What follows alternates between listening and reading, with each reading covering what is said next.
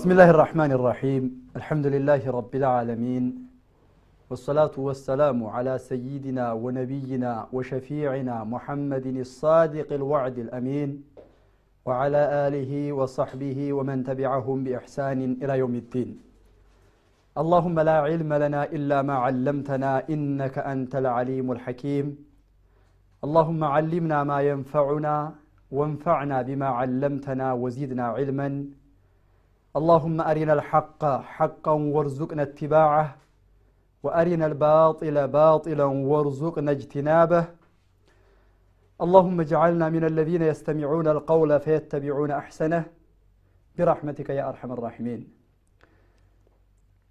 أما بعد የተወደዳችሁና የተከበራችሁ የአፍሪካ ቲቪ ተከታታዮች እንደምን ከርማችኋል እንደምን ሰንብታችኋል ታሪኩል ፉቀሃ የሚለውን ወይም ታሪኩል ፉቀሃ የኢስላም ምሁሮች አዋቂዎች የሚለውን ፕሮግራማችንን ይዘንላችሁ ቀርበናል። ባሳለፍናቸው ፕሮግራሞቻችንና ደርሶቻችን እንደምታስታውሱት እንደ መግቢያ ፊቅህ ማለት ምን ማለት ነው የሚለውን ማዕናል ፊቅህ ፈህም ማለት ነው። አንድን ነገር በትክክል መልኩ መረዳት ማለት ነው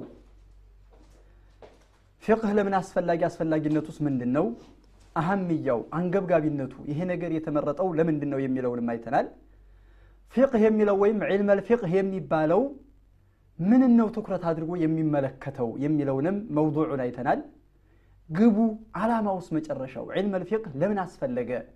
ዒልመል ፊቅህ መጨረሻው ምንድን ነው ጋያው የሚለውንም በአጭሩ ለመዳሰስ ሞክረናል ዒልመል ፊቅህ ከሌሎቹ ዕሉሞችና ከሌሎቹ ሳብጀክቶች ለየት የሚያደርገው ነገር ምን ምንድን ናቸው የሚለውን ከሷኢሶቹንና መለያዎቹንም አይተናል። ዒልመል ፊቅህ ምን ምንን ያካትታል? ሹሙልያውስ ምንድን ነው የሚለውንም አይተናል። ዛሬ በቀጥታ የምንረማመደውና የምናልፈው ወደ ዑለሞቹ ታሪክ ነው። ወደ ዑለሞቹ የህይወት ታሪክ ነው የነ ኢማሙ አቡ ሐኒፋ የነ ኢማሙ ማሊክ የሻፊዒ የኢማሙ አሕመድ የሌሎቹንም ዑለሞች የምንዳስስበት ፕሮግራማችን እንደመሆኑ ከፉቃሃዎችና ከእነዚህ ከኢስላም አዋቂዎች ወይም ምሁሮች የመጀመሪያው በፊቅህ ደረጃ ስማቸው የሚጠቀሰው አልኢማሙ አቡ ሐኒፋ እንደ መሆናቸው ከኢማሙ አቡ ሐኒፋ እንጀምራለን አልኢማም አቡ ሐኒፋ እሳቸው ስለ እሳቸው ስናወራ ምንድን ነው መቼ ተወለዱ የትስ ተወለዱ የታደጉ ዘራቸው ቤተሰባቸውስ ምን ይመስላል? ከሶሓቦች ጋር ያላቸው ግንኙነት ሶሓቦችን ያገኟቸውን ሶሓቦችና የሐዲት የቀሰሙላቸው የሰሙላቸውን ሶሓቦች ማን ማን ናቸው የሚለውን ይህን ዕውቀት ለመማር ይህንን ዕልም ዕልም ልፊቅህ የሚባለውን ለመማር አጀማመራቸውና የቀሰቀሳቸው ሰበቡ ምክንያት ውስጥ ምንድን ነው የሚለውን ፈትዋ ለመስጠትና ወይም ሰዎችን ለማስተማር ከሰዎች የሚመጡትን ጥያቄዎች ከቁርአንና ከሐዲት መልስ በመስጠት የተቀመጡበት አጀማመራቸው እንደት ነው? ኢማም አቡ ሐኒፋ ወቃራቸው ወይም አላህን መፍራታቸው ወራዓቸው አደባቸው ስነ ስርዓታቸው የዑለሞችን ስነ ስርዓት የተላበሱ ስለሆኑ ምን ይመስላል የሚለውን በዛሂድነታቸው አማናቸውን እነዚህ እነዚህን የምናይበት ፕሮግራማችን ነው። ስለዚህ ኢማሙ አቡ ሐኒፋ ስለ እሳቸው ስናወራ ስለ ኢማሙ አቡ ሐኒፋ ስንናገር ኢማሙ አቡ ሐኒፋ ዛታቸውን ትኩረት አድርገን ወይም አላማ አድርገን አይደለም።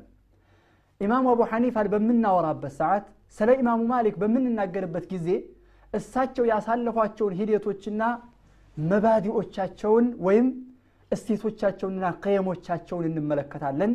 እነዚያን የዑለሞቻችንን ስነ ምግባር እኛ መላበስ ስላለብን ነው ኢማሙ አቡ ሐኒፋን እንደ ኢማሙ አቡ ሐኒፋ እንደ ሰውነታቸው ለማውራት አይደለም የተፈለገው። የኢማሙ አቡ ሐኒፋን መባዲዎችና እሴቶች ወይም ጥሩ ስነ ምግባራቸውን እኛ እንድንላበስ ይሄንን ዲን ለመረዳትና ለማወቅ እንዲሁም ከጀመሩበት ጊዜ ጀምሮ ኢላ ቅያም ሳዓ አልኢማሙ አቡ ሐኒፋ አልኢማሙ ማሊክ እየተባሉ ስማቸው የሚጠቀሰው ምን ስላደረጉና ለኢስላም ምን ስላበረከቱ ነው? እኛስ እንደነሱ መሆን ይኖርብናል ወይስ የእነሱን አርአያነት መከተል ፈለጋቸውን መከተል ይኖርብናል የሚለውን ዒብራ ለመውሰድና ወይም ትምህርት ለመቅሰም እንዲረዳን እንዲያግዘን ዘንድ ነው ቀጥታ ወደ ፕሮግራማችን እንገባለን ሼክ ኢማሙ አቡ ሐኒፋ የት ተወለዱ የት ተሳደጉ የሚለውን بسم الله الرحمن الرحيم الحمد لله رب العالمين والصلاة والسلام على رسول الله صلى الله عليه وسلم በመጀመሪያ የዚህ ስለ እነዚህ ታላላቅ ሰዎች ስለነ አቡ ሐኒፋ ለማውራት መታደል ይህንን እድል ማግኘት መታደል ነውና ለዚህ ለወፈቀን ጌታ ለአላህ ስብሓንሁ ወተዓላ ምስጋና አቀርባለሁ። በመቀጠል አንድ አባባል ደስ ይለኛል ትዝ ይለኛል ይታወሰኛል።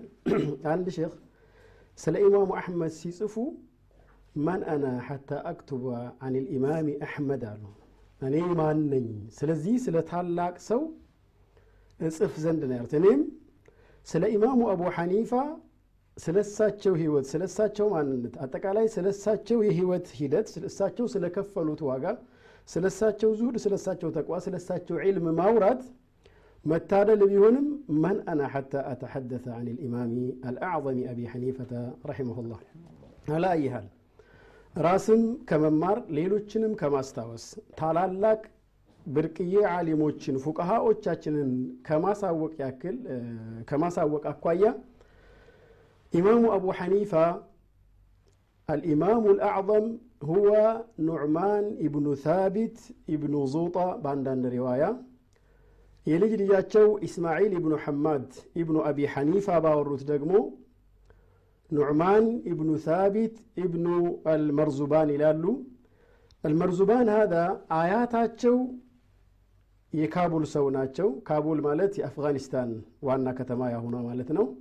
እና በዚሁ እስማዒል ኢብኑ ሐማድ ባወሩት ሐዲስ ባወሩት ቂሳ ባወሩት ታሪክ መርዙባን የአቡ ሐኒፋ አያት በዑመር ኢብኑ ልኸጣብ ረዲየላሁ አንሁ ጊዜ ነው የተወለዱት።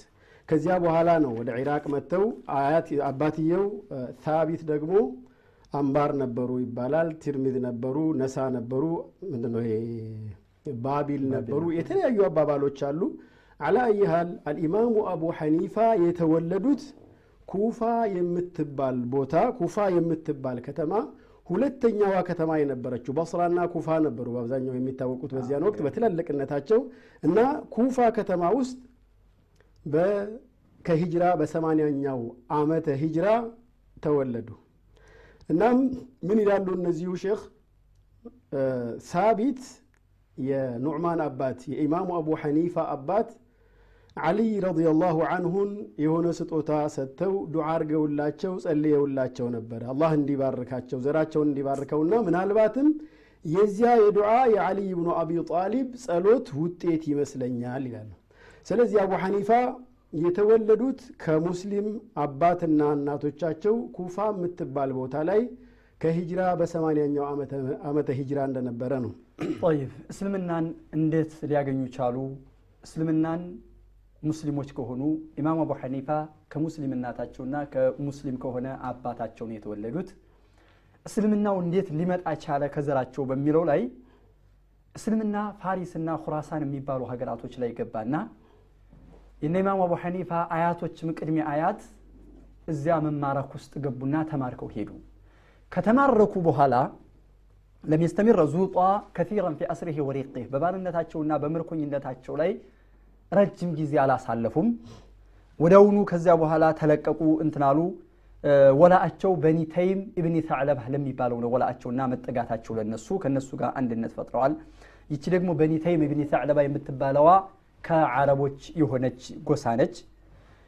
ከዚያ በኋላ አላህ ስብሓንሁ ወተዓላ ባርነትን ካላቀቃቸው በኋላ ባርነት የሚባለውን ነገር ከጫንቃቸው ላይ ካረገፈላቸው በኋላ አላህ ስብሓን ወተዓላ ከዚህ የበለጠ ኒዕማ ደግሞ የእስልምና ኒዕማ ሰጣቸው አንድ ሰው ላይ መቼም አላህ ስብሓን ወተዓላ ከሚሰጠው ጸጋዎችና ኒዕማዎች ከሚውልለት ውለታዎች ሁሉ ከባዱ ትልቁ ውለታ እስልምናን መስጠት ነው እስልምናን ሰጣቸው የኢማሙ አቡ ሐኒፋ አያታቸው ማለት ነው ከዚያ በኋላ ሰለሙ ወሐሱነ ኢስላሙ ካቡል ከምትባለው ቅድም በጠቀስኳት ካቡል ከምትባለው ሀገራቸው የአፍጋኒስታን ዓሲማ ወይም ዋና ከተማ ነች ወደ ኩፋ ወደ የምትባለው አካባቢ ሄዱ።